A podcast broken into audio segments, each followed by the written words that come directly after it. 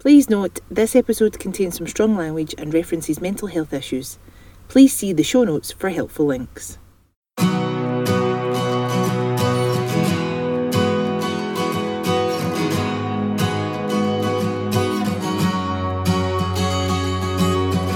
Hi, I'm Lisa Kennedy and you're listening to The Braw and the Brave. This podcast celebrates the creative and the courageous. I am fascinated by those who are talented, forward-thinking and inquisitive. Sharing their stories, wisdom and everything in between, The Braw and the Brave is about people and their passions. So on to today's episode. You see the recording you went? Yeah. Excellent. Well, it's lovely to be back in the Braw Brave cave, as it were. I mean, I can't even believe that we're ne- nearly on like one hundred seventy episodes and I'm still finding amazing people to talk to, and a uh, I want to welcome Sean Tierney, counsellor and outdoor therapist, to The Braw and the Brave. Thanks, uh, thanks very much, Lisa. Thanks for having me. It's a total joy. It's lovely to meet you, albeit virtually. Um, yeah.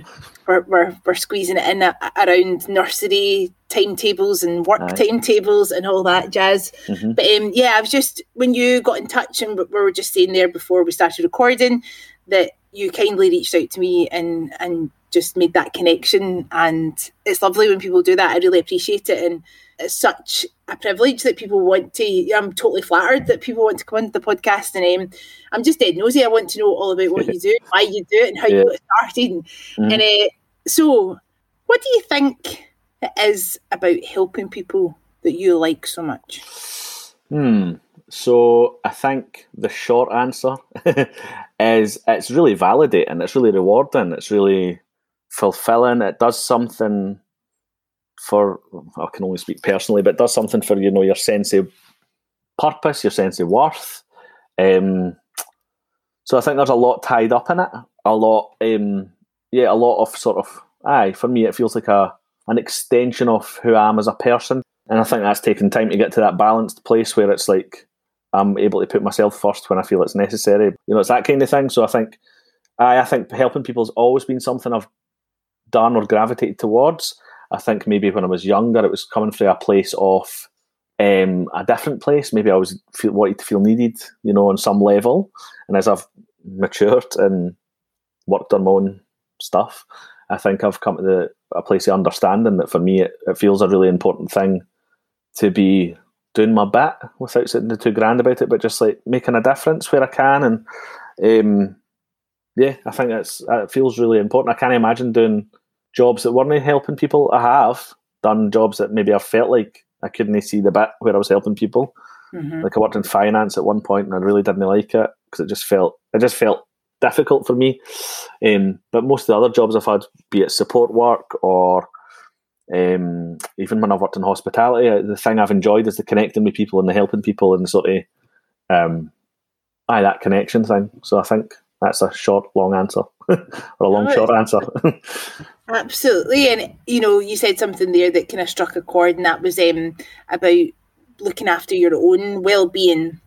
I don't mm. think that's how you put it, but that's how I took it. Like that, you almost. Um, You, you've obviously recognised in your training, of course, as a counsellor and as a therapist now, but that you have to be the best version of yourself in order to help other people. Mm-hmm. Um, and I guess that's like a journey that you've been on, like you say, and having had lots of different roles and jobs and yeah. experiences in your life, you then get to, to understand yourself better um, in order to then help other people. So what led you to do this specific job and train to become a counsellor?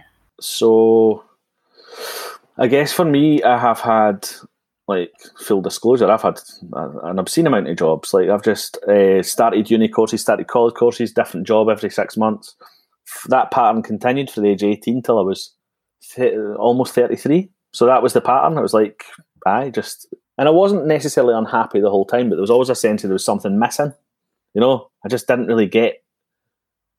I didn't feel like I was getting what I wanted out of life, I suppose, and I felt unfulfilled. And at times that unfulfillment led to feeling quite depressed and um, having quite difficult periods. But generally it was this feeling like I want to be doing something that I enjoy and is worthwhile. So I feel like I was always seeking. I was a seeker. I was always looking constantly, like, oh, and really enthusiastic about stuff. Like like I say, I was working in finance. I was like, oh, I love this. This is amazing. I'm going to be a financial advisor, and then a few months later I was like, this is terrible.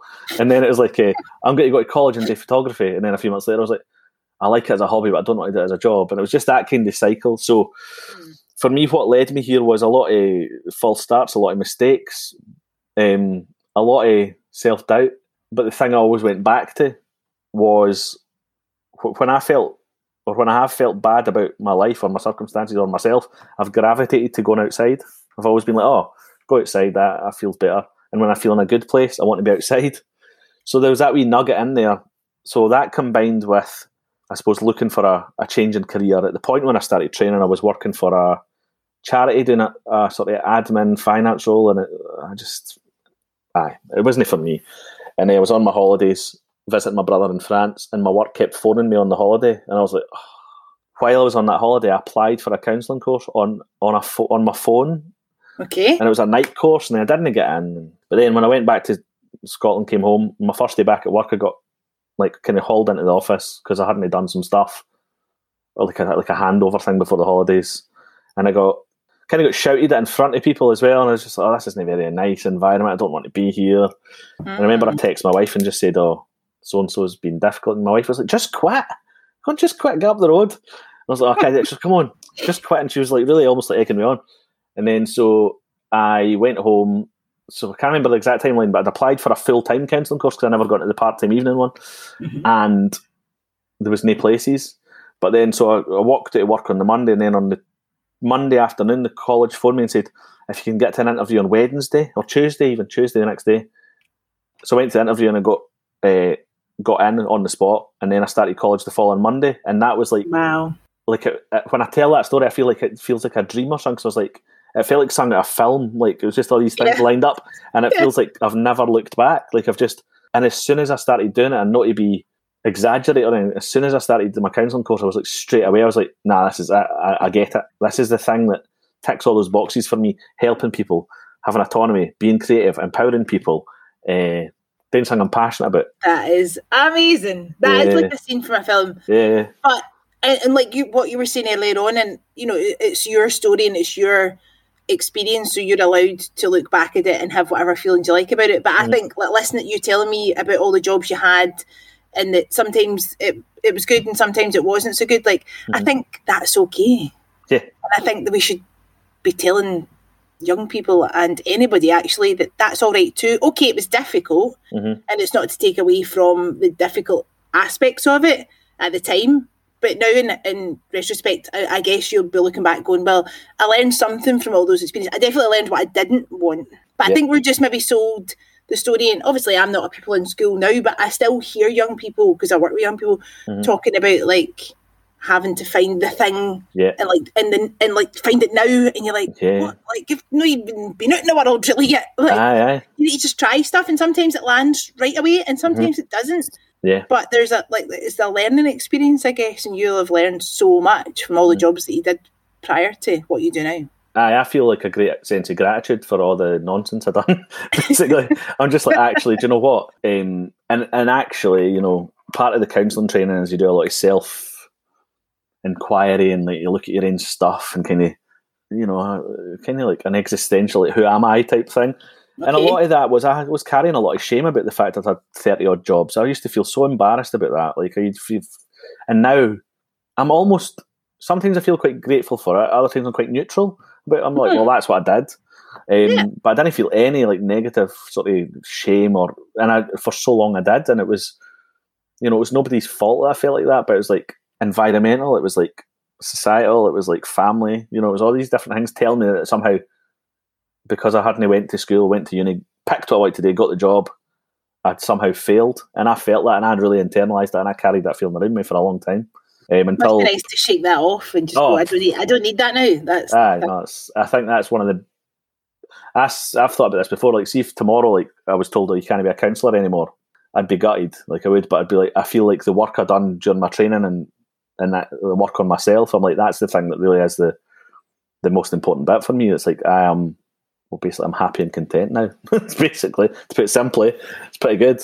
I mean, is that not what everybody just wants? Yeah. I had this. I had this conversation with somebody on the podcast last week, mm-hmm. and they were talking about, like, just like the common goal. Like, we all just really want to be happy. Yeah.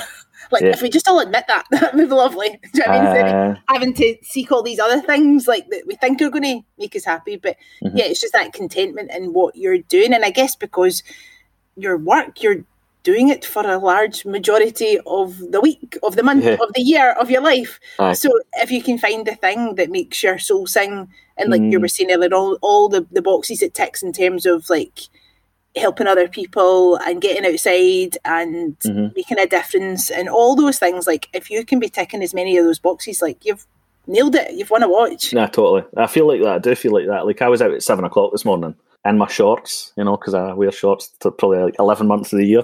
And um, and I couldn't, like, the truth is, I couldn't even be bothered this morning. That's the truth. But once I got there, I was I was all good, set to go. Um, I, like me and my wife had a tough night with my son's teeth in, and it was just, and he's not been feeling well, and he was just, it was just hard going last night, you know. It's mm. like, and this morning was a bit of a, a wee bit of struggle getting out of bed, and but as soon as I get there, I'm like, I remember why I'm doing it, and it's like I've never had that with a job before. I would have just phoned in sick if I was tired before, or, or you know, or just turned up to work and no done anything. But I was yeah. like, I feel like there's a a real sense of purpose when I'm doing it. Like I'm like, I know, I know this is important what I'm doing. Yeah, so it's like a great driver and a great um, motivator. Um, mm-hmm. So I, of course, yeah. and I think that's really important what you said there, like about. You couldn't be bothered, but you went and done it, and then you were fine when you got there. Because I, I think anybody who is seeking a counsellor for whatever reason would like somebody, if they really thought about it, they would like somebody who's like an actual human. Mm-hmm. Surely you would want to talk to somebody and open up to somebody who's just like, yeah, I get it. Right. Like, because I feel like that too sometimes. But here's yeah. how, here's the tools that I can give you to support you, and you know, and and the bigger, more difficult stuff, I guess. Yeah, no, I think that's. That kind of underpins my practice. I think the, um, yeah, the fact is I've not got all my shit together all the time, and I'm quite open about that. And it's, you know, when I'm meeting with a client, it's not about me, but I, I think it's important. Like I think I'm always quite transparent about that. Like whether it be on my website or social media and stuff, I'm, I'm not. I don't shy away from that stuff because I'm like, for some people, getting a counsellor or seeking counselling probably doesn't feel like a big deal, and for some people, it probably really, really does. And I think part of the problem, objectively speaking, is that a lot of the time counsellors or people in clinical roles seem different to you, or they're not like me, they've got all these certificates on the wall, or they've got this amount of training, or they charge forty or fifty quid an hour. They're, they're, you know, it feels like a different thing. But I think if um, I think that's why I'm so honest about it. I think it's really important, and I still go for therapy every so often if I feel like the need, because I'm a, again I'm a human and stuff mm-hmm. happens, and sometimes I feel like that's the best course of action is to talk to somebody neutral. And I dip in and out of that stuff when I need to, and I'm open about that as well. Yeah, I think that's really, really important. And what kind of grasped me when you got in touch was the outdoor aspect, and like you're saying, you've always enjoyed the outdoors. Yeah. But when you were studying to be a counsellor, was that always in your head that that's how you were going to do things? You were going to take it outdoors? Uh, aye, I mean, yeah, I was pretty certain. I didn't know how that would work because it's not really a thing that there's a lot of. It's not a very common thing. It's become more common, but certainly when I was started my training in twenty sixteen, I had a couple of lecturers who were very receptive to the idea, but were quite practical. Oh, how would you do that? And then the following year, the continuation of my training, I had a lecturer who basically just poo-pooed the idea completely. They were just like, oh, you can't do that. Like, and what they were saying was true about like the concerns you might have about privacy and all that. But I was just like, I, I felt comfortable and confident that eventually I'd find a way to do it.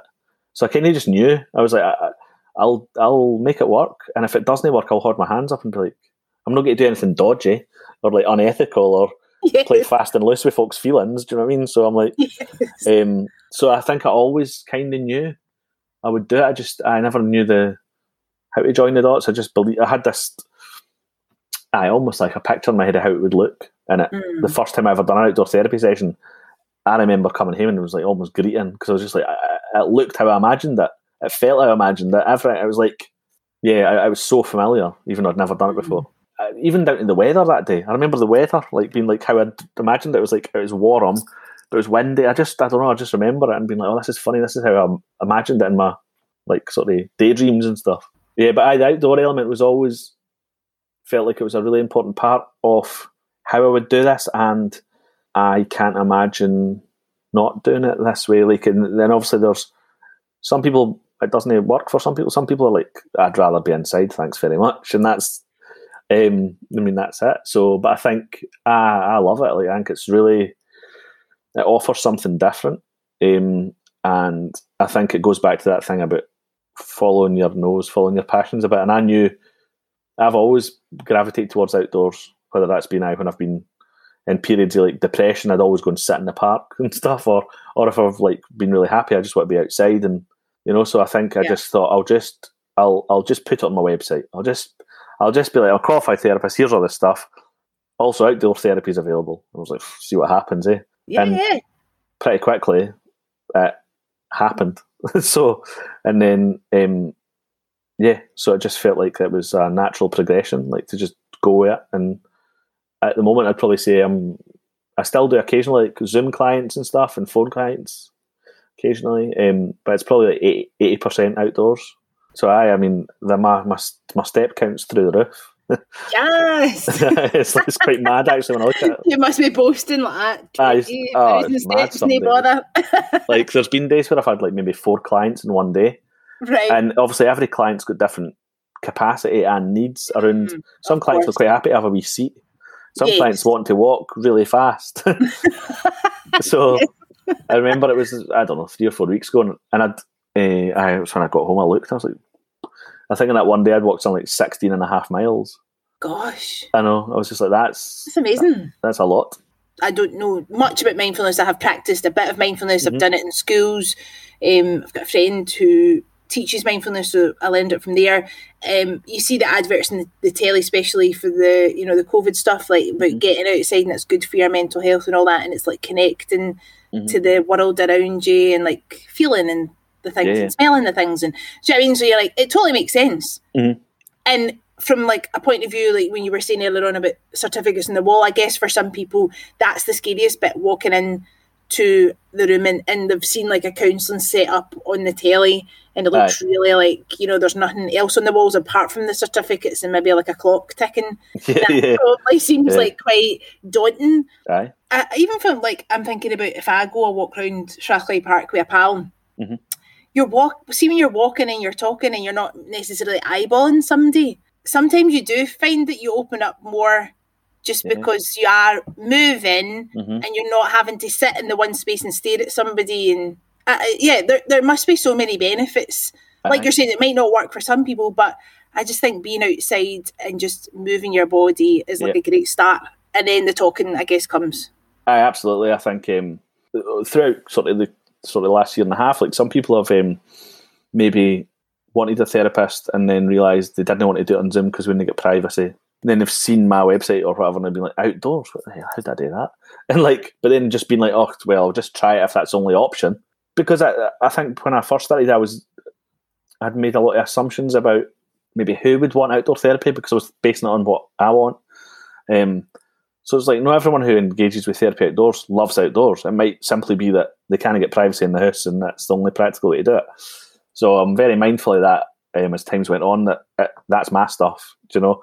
But then the flip side of that is some clients will come and they'll be like, talk about the, this tree every week that they notice, or they'll be like, oh, do you hear that bird song? Or they'll, you know, so I yeah. think it, it, it's a really generous space because there's loads of it. So I think it's like really nice. And, and I think there is something about that idea about the certificates on the wall and like that sort of hierarchy. And I think when you're outside, it's an uncontrolled environment. And part of my job is obviously to make that safe and, and, and like work with the client in a way that feels safe for them. Um, but I can't control the weather. I can't control somebody's dog running up to us. Or, do you know what I mean? So, yeah. But there's something actually about the fact that it's an un- uncontrolled environment and there isn't any hierarchy, really, that feels like a great equaliser. And I think, for me, that feels like one of the big benefits. It's like the connection you get with clients feels like more... Uh, it's not that it's a deeper connection, but it feels like it's a quicker connection. That's my experience. It feels like... Because we're both experiencing the same crap weather. Or...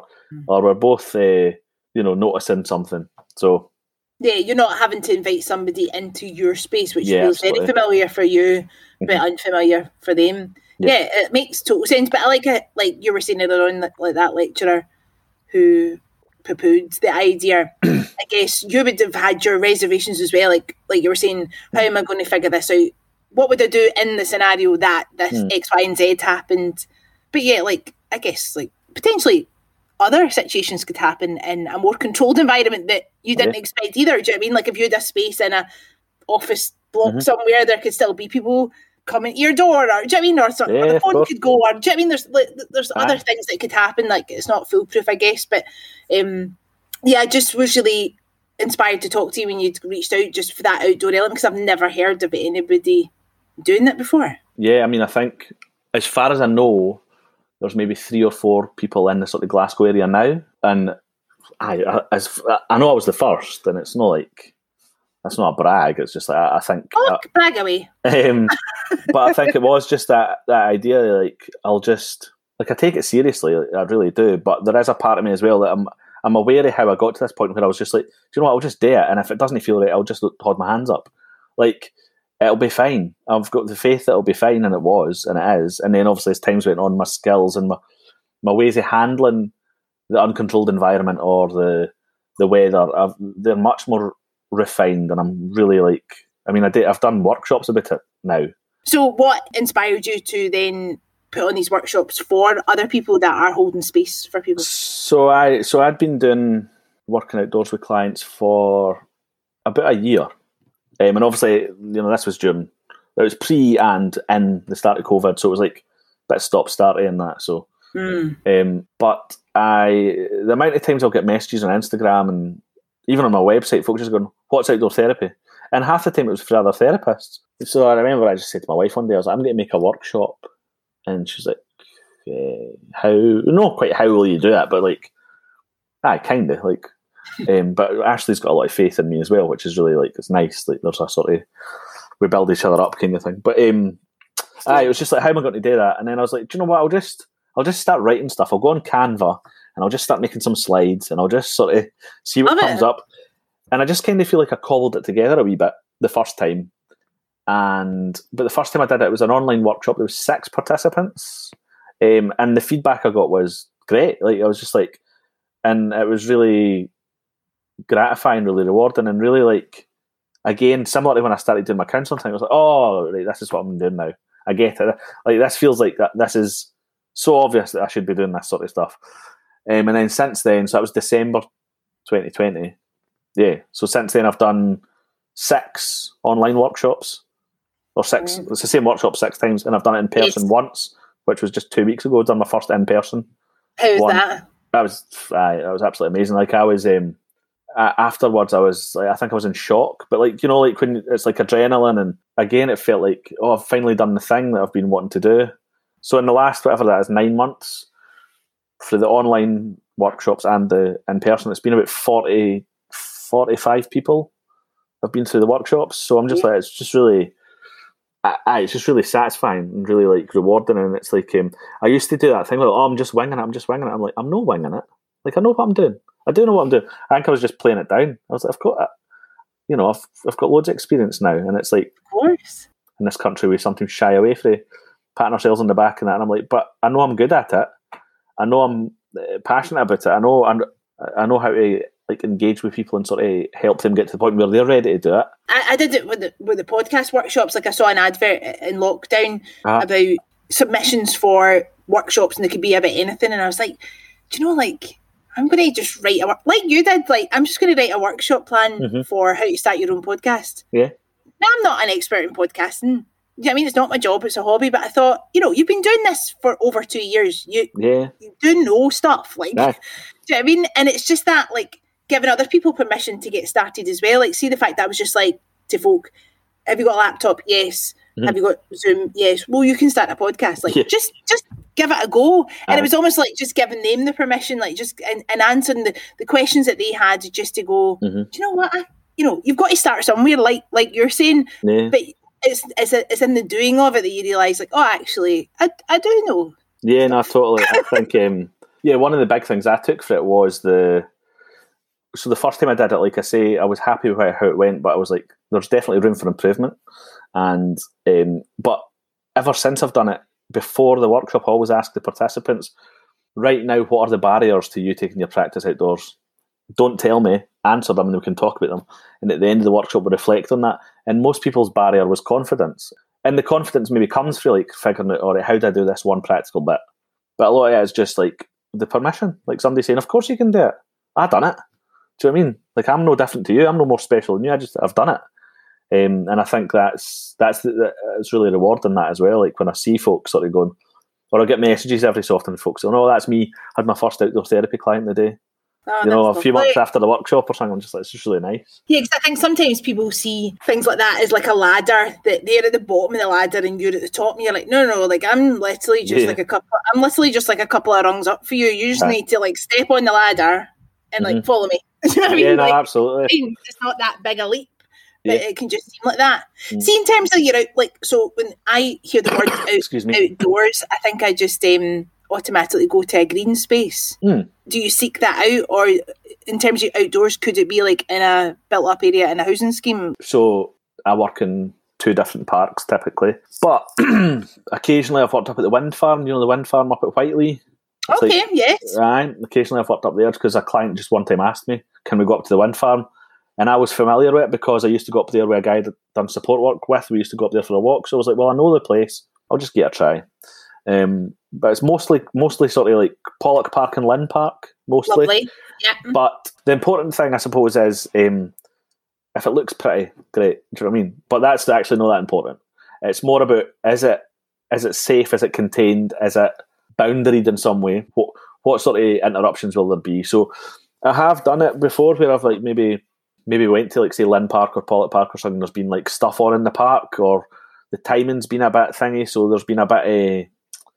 There's been a bit of like maybe walking along the road for a while, not on the road, obviously. Um, but I just that kind of thing. So, but I think what I tend to tell people when they make inquiries is these are the places I normally work. If there's somewhere that you really would like to work, I'll check it out basically. And if it feels like it, it feels like okay from my perspective, we can. And if it feels like it's no, I'll tell you why, and I'll be transparent about it. And if they're really adamant they want to work somewhere, it's like, well, that's never happened. So, but generally, people, I think. There's maybe an expectation that it is like a nice green space. Um, I think that's maybe what people think when they imagine it. Yeah, that's just what I did. But I was like, yeah. oh, I wonder if I'm just deciding that, and it, it could be. No, but I but understand what you're saying. Like, I guess at an open space, like there's less likelihood of you meeting loads of loads of people. Aye. Uh, you know, and loads of dogs, yeah. like you said. Aye, yeah, and those are the things that um, those are the things that actually come up in the workshop quite a lot. Folk are like, right. what happens if you bump into your neighbour? Or mm. the post day or something. It's like, well, that's stuff that you, you talk through the client and explain. These are the things that are perceived risks or interruptions. And they have an, well, I normally have a conversation with the client and say, like, what do you want to do if?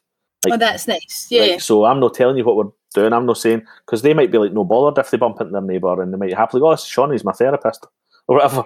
Do you know what I mean? I shouldn't assume. So I always give, I always in the first session or before I meet them, have a conversation about that stuff. Again, it's just this whole idea we've been transparent and saying mm. these are things. And I say that to clients, I say sometimes I might get it wrong, and if I do, tell me. Like, it's fine. Like I'm not, I'm not a mind reader kind of thing. So yes, um, and I think that feels like quite a useful thing within the work.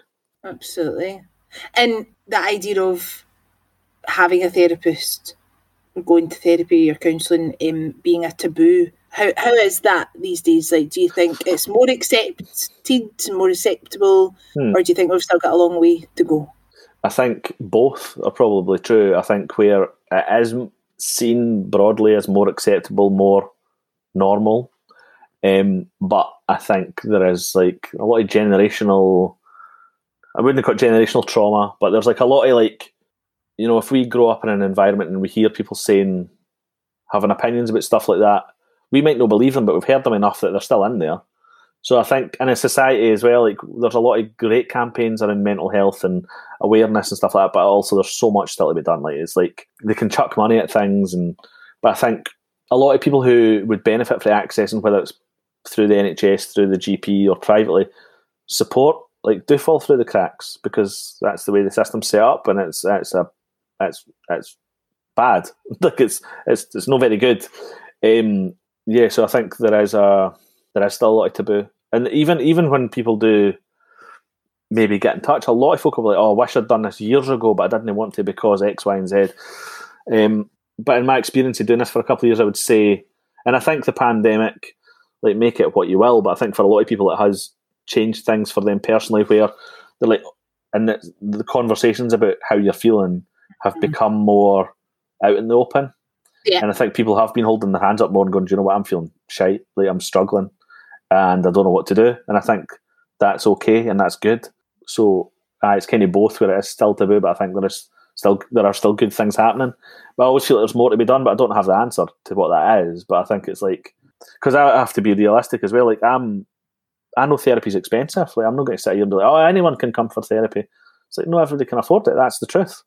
But then that leads to bigger questions about, well, if, if it's an important thing that we should have, why is it not accessible to everyone?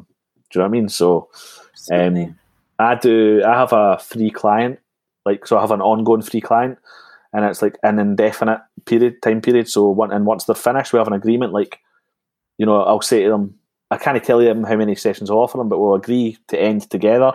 Yeah.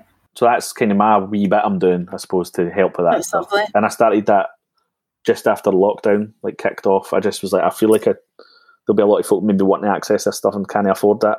And, you know, I wasn't, I'm not rolling in cash, but I was just like, you know, it feels like, again, going back to the idea of doing something worthwhile and good and doing your bit. It feels, sometimes it feels like it's enough for me to do that, and sometimes it doesn't feel like that's enough. I don't feel like I'm doing enough. But again, that's my stuff. I'm very aware of. Well, you think if every therapist or every other therapist did the same, mm, yeah, there'd be so many people more supported. Do you know what I mean? So, like, it's, you know, you are making a difference to that person. Do you know what yeah. I mean? And the fact that you're doing it and you're breaking down that barrier of cost, like, it's so important. And yeah. and it's and you just saying that on this podcast like that will maybe inspire somebody else to do something similar. Because I think if you're on the receiving end of something like that, you, you are more likely to go, that that was a really cool thing. And you Aye. Tell everybody, you're so, like, chuffed and, like... Totally. Um, Aye. No, I, I think... Because yeah. I think we just live in a society sometimes where we're all, like, blinkers on and Aye. We're doing our thing and we're just working on ourselves. Yeah. Which is not a bad thing. Like, you should be working on yourself and you should be, like, looking mm. after your own and all the rest of it. But sometimes you just have to, like... look around you and go, what can I do? What small thing can I do? I mean, yeah. I mean, I've been talking about climate change a lot because I'm working in schools doing a project in climate change, and it's like that attitude, like, oh, I can't help M D. Oh, I yeah. can't do. I can't fix the planet. You're like, no, no, you could do, like, one small thing. Yep. Just have a wee look and see what's possible. And it, it's interesting, that thing about climate change, because I think the attitudes towards something like that are, like, very. Um, there is like there's there's great hope, great promise, and great, like, potential, but there's also great apathy where folk are like, well, what difference is it going to make if I recycle my laurels? Do you know what I mean? It's like, well, it does make a difference, because individually it's going to make a really a tiny dent, but collectively Hopefully. It's going to make a huge difference. So it's like, I think sometimes people forget that, because by doing that you have to have faith in, in others that they'll yes. do their bit. And then for some people that can feel quite a hard leap, because you're like, well, so-and-so's not going to do it, so why should I do it? Yeah, you're right. You're totally right. And it's that idea of, well, I spoke about this the other day there with somebody, that idea of, like, doing stuff, like, that you won't necessarily see the instant gratification from it. And I guess that, for going back to the idea of therapy, there must be that as well. Like, after one session, if somebody isn't like, you know, I'm fixed, then yeah. you know, you're like, that's not how it works. Like, yeah, you no, have totally. to. And also, I am. Um, I've not got a magic wand, by the way. Yeah. That I'm going to bring to the park with me. Right. Like, you have to do the work as well. Like, mm-hmm. you're coming, and, like, it's great that you're turning up for yourself, but then there's more work to do, I guess. Absolutely, I think. And I think, you know, those sort of eureka moments or big breakthroughs that clients have in the movies, it's like, it does happen, but it's not like, that's not the normal, like the normal mm. typical experience. It's like, um, it's a lot more subtle for most people. And I know in my experiences of being a client, it's like, it's not like, I never had a big eureka moment, but maybe with the passage of time, I've started to look at someone or something differently. I'm like, oh, okay, that was because that conversation I had. So it's like, There will there, some people will get those big moments, but it's not necessarily the norm or the trend, mm. because you see a client for, say, an hour a, a week or however often you see them. The rest of the time they're they're on their own, they're doing their thing. So it's like, yeah, there's so many variables. Um, again, I think that's sometimes to do with the way it's portrayed on telly and the media and stuff. It's just like, people are, like, lying back on the couch and then going, "Oh, it's all my dad's fault," and then I'm fixed or whatever. And it's like, you know. I think it's a, a lot of the time it's a lot of practical stuff as well with therapy, like just um, being mindful of how you're talking to yourself, or, like, you know, like things that people don't necessarily question, and by having a space where you're invited to question them in, mm. in a safe way, like, I think folk are like, oh, I hadn't even thought of that, you know. So I think that's a big part of it. Yeah, because I guess people um, who maybe would benefit from therapy, I mean, I guess everybody would benefit from therapy. You know, just having time to, to open up and yeah. put their lives and themselves and their feelings. But I, I guess for some people, they might go, oh, you know, it needs to be this big monumental thing. Like I need to have like loads of trauma, or I need mm-hmm. to have a diagnosis or something mm-hmm. in order to go for therapy. What yeah. would you say to somebody if they said that, oh, like, you know, therapy's not for me, but I feel like I need help? That's probably what happens for a lot of people. Like, and that's probably the reason a lot of people won't.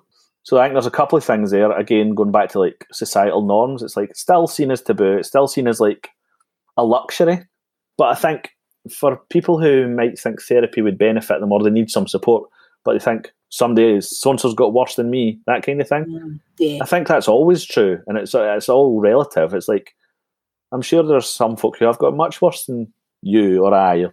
What might seem like a problem in my life might not be the same as what would be a problem in your life, for example. I don't know. To immediately start discounting therapy is no something you need or want based on a comparison, I think you're just, you're kind of missing the point a wee bit, because it's like, part of the problem is probably that comparison stuff anyway. And I've had folk before who've, like family members who've asked me about it and stuff.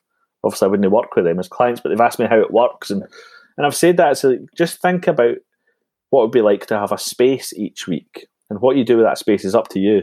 So you can come and talk about your deepest, darkest fears, or you can come and just be listened to for an hour.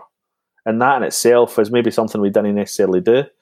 Um, Because it can just be like a therapist or a sounding board. They can just listen to your rant if that's what you need. Or you can sit in silence if that's what you need. It's just a space that's yours. And I think when it's put to people like that, I think it maybe starts to make more sense that it's a space or it's time. And aye, for a lot of people maybe looking at that, they maybe understand that that's not necessarily something that they get as no. a dedicated space for them, because they're working hard, they've got kids, they've got a mortgage and blah, blah, blah, you know, all that stuff. So, yeah. And then it becomes, feel then it feels less like a luxury and more like, just kind of like, oh, that would be a good idea, actually. That makes sense to, like, just have a bit of me time or whatever you want to call it.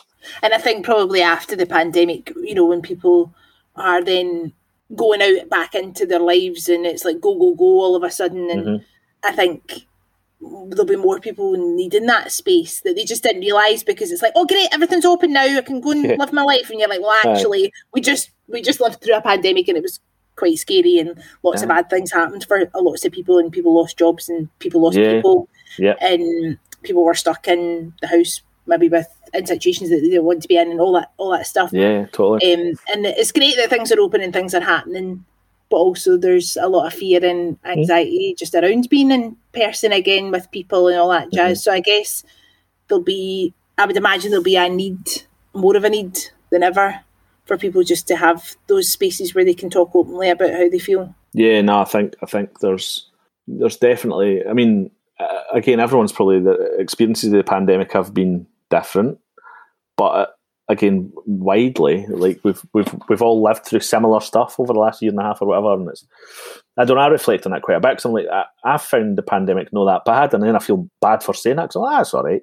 but I'm looking at a very, a very narrow lens of what my experience has been. Hmm. When when the pandemic started, me and Ashley had a four and a half month old baby. No, they just turned five months old. So that's time we wouldn't have had in that way, like yes. all of us together in the house. So that's how, I'll probably remember that. And I've reflected on what I would have been like if I was, if my circumstances were different. Like say I was single and had a job I hated, which was often the trend before I found this, I would not have done well. Like I know that I would have been mm. in absolute shambles, and then probably really hard on myself for not doing well, and then I'd, I'd probably get into a bit of a bad cycle like that I historically would, but obviously it would be like mm. I, th- I, I, I think I wouldn't have coped, mm. to be totally honest. I think I'd have really struggled.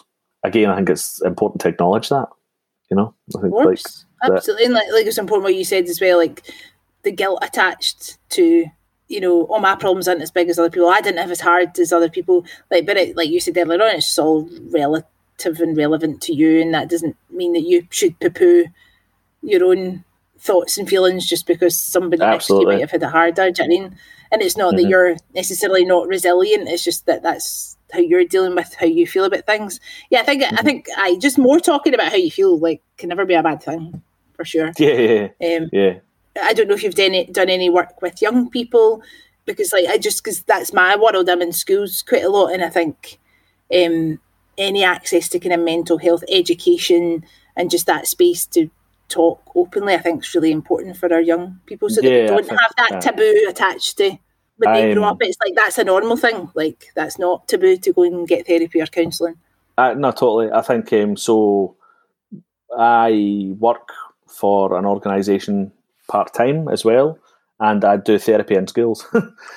Amazing. So yes, I, I work in primary and high schools. Um, awesome. And I've been doing that since February. Um, okay. Started off virtually, but I'm in person now. And yeah, like I think it's so important. Yeah, just for that to be in place, because again, like, you know, teachers by and large are doing their best. Do you know what I mean? But they're only seeing those kids for a couple of five, six hours a day, whatever. It's like, mm. who knows what will be going on at home? And that doesn't mean everything necessarily bad stuff, but it just might be something the teacher can't talk to them about. Or so having a neutral person rocking up to the school once a week for a chat, and that's how I frame it to the young people. I'm like, I'm just here for a chat. Like, you know, we can talk about whatever you want. There's no pressure to talk about anything. We can sit and look at the window if you want. Yeah. Um, or or draw, or you know, whatever. And it's, again, it goes back to the idea it's a space hmm. for them to use and to have that bit of choice and autonomy, and I think that's really important. So I work with kids as young as primary four up to sixth year. I mean, I just would not thank you for being a young person in these day and age with Absolutely. like social media and stuff. Like, it's Aye. just a difficult sp- I mean, we, you know, growing up, we had our own things that we had to deal with, but I think just we're bombarded like with so much information mm-hmm. all the time yeah. that as a wee person, as a young person, it's a lot to deal with. Do you know what I mean? And like not being able to, the whole social media thing, like not being able to escape. Yeah. In, because yeah, totally. And that pressure to feel like you need to be on social media all the time and doing the TikTok dances and all the rest of it. And there's yeah. so much fun attached to it and so much creativity, right. and I, I totally welcome that. But I just, yeah, I think it's it's important that those uh, things are set up in schools. Like mm-hmm. there is somebody you can go and talk to, so that when it does get too much, there's that person there that you just know you can go yeah. and let it all out to. Do you know what I mean? And it doesn't become a bigger thing. Aye, because obviously, like when, when I was at school, it was like if things were difficult, who would you talk to? And like, well, you'd probably have a teacher. You'd maybe have a teacher you kind of liked mm. or thought was yeah. sound. You'd look like a guidance teacher, eh? But yeah. I don't think I like literally. I mean, my guidance teacher was my science teacher. I mine was my like a business studies teacher or something. I was just totally. Like, so but I, I think it's amazing that there are those teachers that are guidance teachers, because I guess they do yeah. more than just like listen to you and talk to you. They obviously support you in other ways, but um, mm-hmm. yeah, I think it's just that there's a, like a dedicated professional in a school. That's I, I think that's a great thing. Aye, and I think one of the things that does for the the pupils, I'd imagine, I can only imagine, is that I have no connection to the school. Like I'm there. Yeah. But I'm no Mister Tierney, the whatever. I'm Sean, the guy. Yeah. Do you know what I mean? Uh, and I, sometimes young people will ask me, like, oh, do you work for the school? And I'm again, I'm really transparent about it. I'm like, well, I'm not employed by the school, but I'm here once a week. And I just tell them. And mm. and I think actually knowing that I've actually got nothing to do with the school can actually be quite useful. Because yes. I'm like, oh, I can talk to him because he's no the school. You're going to grass. Aye, basically. grass on yeah, me. yeah, totally. So, Aye. and in one of the schools I work in, it's funny, they got wind of the fact that I worked outdoors, like in my private practice, and they've actually said, they were like, oh, we've got a really nice wee garden, so you can like take the young people out there for our sessions. So I've not done it yet, but uh, that's, that was just quite a nice little extra thing that's kind of come out of like my two worlds, I guess, meeting. Aye. It just seems like the jigsaw pieces are all fitting together. Yeah. Yeah, that's definitely how it feels like at the moment.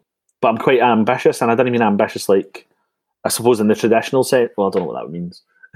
I'm not like trying to climb a ladder or, you know, it's that mm-hmm. idea, because it's like, it's my own stuff, but I'm like, I'm an ideas pet. I've always got ideas. Like, I'm like, what am I doing next? Like, what am I getting next? I get like really excited and creative and Brilliant. like, like I started a podcast, funnily enough, like the end of July. Mm-hmm. Um, but I had planned to do it about two or three years ago, and then was it two years ago? And then I was, I think it was when I was studying, and then Ashley, my wife, was pregnant, and I was just like, I've probably not got time to do this to now. Like, let's just like rein it in a bit. One, one idea too many. I yeah, but then I bought like I bought all the mad podcast kit, like recording stuff, and that way back at February last year, so just before the pandemic. And then never looked at it really. Just um. And then, aye, in July, I just, my son was staying at mum and dad's for the first time ever because because they live a wee bit far away in the pandemic. So me and Ashley were like, oh, and I said, oh, shall we just, shall I record my podcast? And she's like, aye. And I was like, you can be the first guest. There we go. Done. So we sat down in the living room and done it, and then I've done. I think I've done seven or eight episodes since. Again, it feels like it's just a wee project that's kind of like quite fulfilling. Mm-hmm. Um, I don't know where it'll lead. I didn't have any big grand plans for it. I'm quite happy just sort of seeing where it goes. But I think it's, it's I, I think I enjoy having that like little creative outlet. Um, that's kind of, again, I suppose it goes back to the idea it's me time, or it's something for me. So I just do it as and when I can, because timetabling around work and mm. a nearly two-year-old is it's a wee bit tricky. But yes. that's why all the folk I've had on it so far have either been friends or neighbours, because that's easier. I can just, you know. Yes. That's it. And, and like, I'm the same as you. Like, it is a creative outlet. Like, I really, I love doing it. It's like mm-hmm. such a privilege just to sit down with somebody and have a chat about whatever we've decided we're going to chat about. Mm-hmm. Is your podcast, do you think that you're going to focus in on mental health, or is it more broad than that? So it's it's called the Work-Life Balance Podcast. The idea was that, yeah, like a lot of people I knew struggle to have get this good balance between work and life, whatever that means. Um, so it's it's quite open, quite free, fluid. So like when I had my wife Ashley on it, she spoke about what she does for a while, and then I had my pal Liana on it, and she spoke about she's studying, so we spoke about that quite a bit. Um, had my pal Danny, who lives around the corner, and he talked about how he does breath work. So it's like it's kind of it's a bit all over the place. But again, yeah. it's like. It feels like the type of conversations that I would have in the pub with somebody or something, you know, it's, or like the coffee shop or whatever. It's that kind of just, who are you? What do you do? Why do you do yep. that? You know, that kind of just ask the question. I like that. Um, for me, I think it's about being intentionally creating situations where I can have these conversations on a deeper level to connect with somebody else. I think I'm just, I think the podcast is just a, an excuse for me to do that, really. And I'm like, that's fine. I'm your pal. That's uh, the way I do it.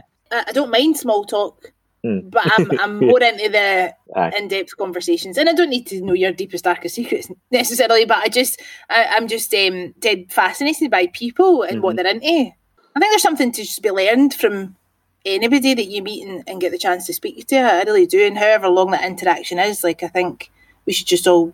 I say this. I mean, I'm like literally a broken record, but I think you should just like learn something every day. Yeah. And you can do that from other people that are around Absolutely. about you. You just ask the questions. Yeah, no, I think that's that's one of the things I've, as a sort of side, side effect, no, an impact of the work I do is like, I, I learn a lot from clients, like I do.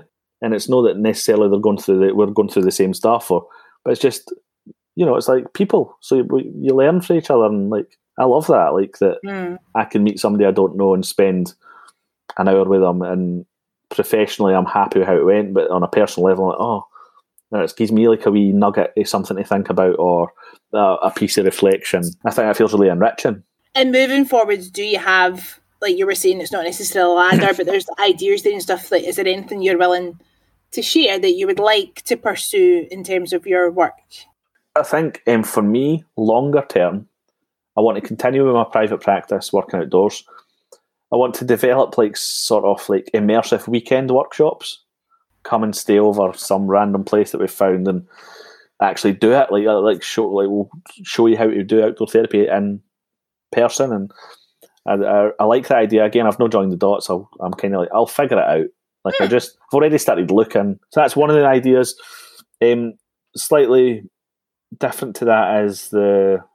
So as much as I love what I do, I don't want to be delivering therapy five days a week. So actually, the funny thing, despite what I'm saying, I so that's about my work-life balance. I don't want to be. Of course. Well, I would perfect. imagine that's quite a lot to do. Yeah. Like, so do that five days a week. That's so a lot. I don't want to longer term. Like, I know my limits. I feel um, working in schools has got a different pace and a different. It's a lot more boundaried by its nature. Like, so it's yes. like it's. Um, I didn't feel drained or anything by it. Like I really enjoy it. I feel it's rewarding. But I know longer term I don't want to be doing both.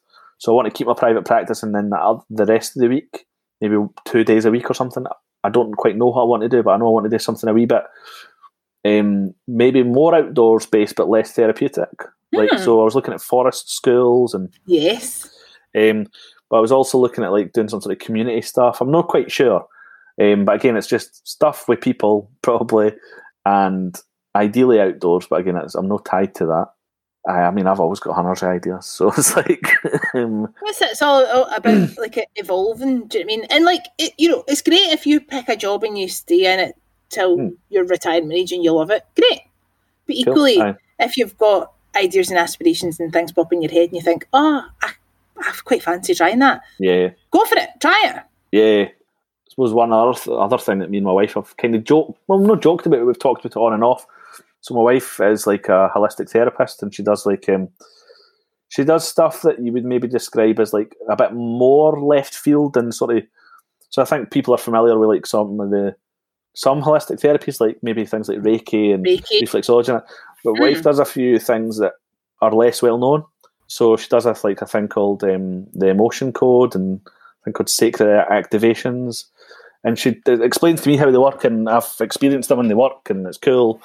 But I find it hard to explain them to other people. Uh, mm. But one of the things that we've talked about together is eventually maybe having like some sort of retreat. So people could come and get Reiki'd at their nut and then have some therapy and, you know, whatever, I don't know. Yes. But like maybe, I don't know, we've both talked about this idea of working with like maybe at-risk young people or something, and we don't really know. Again, it's just a nugget, an idea. And my sister-in-law, she is like a really experienced outdoors person, so she's like kayaks, B M X bikes, mountain bikes. Yeah. Absolutely, she does it all. She's like superwoman. It's like it's quite incredible, actually. Um, But so we were talking a few weeks ago when she was to visit, and we were like, maybe we could all do something together. We don't really know what that is. We were like, some sort of outdoorsy, adventure-y, healing thing. Yeah, well, again, I mean, lo- you know, lots of young people that I work with, they, they do that week away with the school, mm-hmm. and it's usually like an outdoor thing. Yeah, ideas, loads of them. Love it. I, I will watch with bated breath. You'll yeah, yeah. on, you'll come on the podcast in like a year or two's time aye, aye. to just hear what you're up to next. Aye. Sean, I do a thing called the hingamajigs. I've not picked these in advance. Sometimes I do, but not today. I thought I'll just pick at random. We'll see yeah. where the where it goes. So, can you finish this sentence? When I was wee, I... wanted to be a farmer. Did you know? I don't know why, but again, it's probably just an outdoorsy thing. But I used to be like, oh, that'll be cool. I didn't know what it meant. Like what, how it would work, and yes. But I think I was just, oh, you just get to like kick about on a tractor and be outside, and that looks cool. Um, yes. So when I was wee, I wanted to be a farmer, amongst other things. Totally love that. Um, well, here's one. If you knew that you could not fail, and that's your own like definition of that, mm. what what would you do? Um, this is going to sound like a really like non-answer, but I often don't believe I will fail. So great, I think, that's good to hear. I think I, again, because I suppose it's like how that how you define failure. Yes. So again, maybe if I, if this was Sean seven or eight years ago, I'd, I'd be thinking that differently. But now I am a doer of things, and uh, if it doesn't work out, I'm like, lesson learned. How did I do it differently? But I suppose uh, to give you some sort of answer, what would I do? I'd. Uh, I'd make music, or I'd sing or something. I don't know that I can, but I'd like I'd be like, oh, I'd do something with that. Get in amongst it and try and do something with that. I love though that you said that you don't often think that you will fail. I love that. I mean, how like how do you do that, Sean? Tell me, tell me the secret. um, so I think the short answer is genuinely, and it maybe sounds a bit contrived or something, but it's like I really like myself, and I never used to. Like, do you know what I mean? I know that's a bit like, but I, I never used to have a very good opinion of myself. And I do now, so I think there's a resilience to that. But there's like a, if I try something that doesn't work, my sort of worth as a person isn't tied up in it. So I'm like, be cool if it worked, but I'll also be okay if it doesn't work, because I know I'm a decent person, I know I'm a good person, and that's kind of enough. So, yeah. That's definitely touched a nerve. That's yeah. lovely. That's really nice to hear that you like yourself. So you should. Yeah. I like yeah. you too. Thanks. You could only hear one song from now on. What song would you choose? Oh, jeez. Oh, um, wee bit of context. I make a Spotify playlist about once a week, so I'm a bit. Uh, I, I sometimes make a playlist for driving to my mum and dad. So like, make a new playlist. So, aye, yeah. music's really important to me. Which you know, um, one song. Gosh. Well, right now it would be. There's a film on. Is it Netflix or Amazon Prime called CODA, mm-hmm. and it's which stands for Children of Deaf Adults, and it's about a young woman who whose parents are deaf, and she is kind of like a stage of life where she's finishing school and she's got the opportunity to go to uni and all that, and it's about that. Anyway, she sings Both Sides Now by oh, I'm gonna get this wrong. Is it Janis? Is it Janis Joplin? No, no, it's a Oh, it's thingy. It's Joni Mitchell. Aye, Joni Mitchell. She sings both sides now in that, and uh, that's ah. been stuck in my head for about a week. So that would be today. Today's. That's probably. If it was other times, I really like "I Can't Make You Love Me," but the Bon Iver version. Don't know if you've oh right, that. okay, right. Just haven't really, heard that version. I know the song, obviously. Really, don't know. Like it's one of those songs that just gets to me. Like I really get oh, like I get quite um, moved by it. Mm. So yeah, as as they're both fantastic songs. I yeah. I, I applaud your choices. Yeah. Can you handle two more? Yeah. Best advice ever given to you?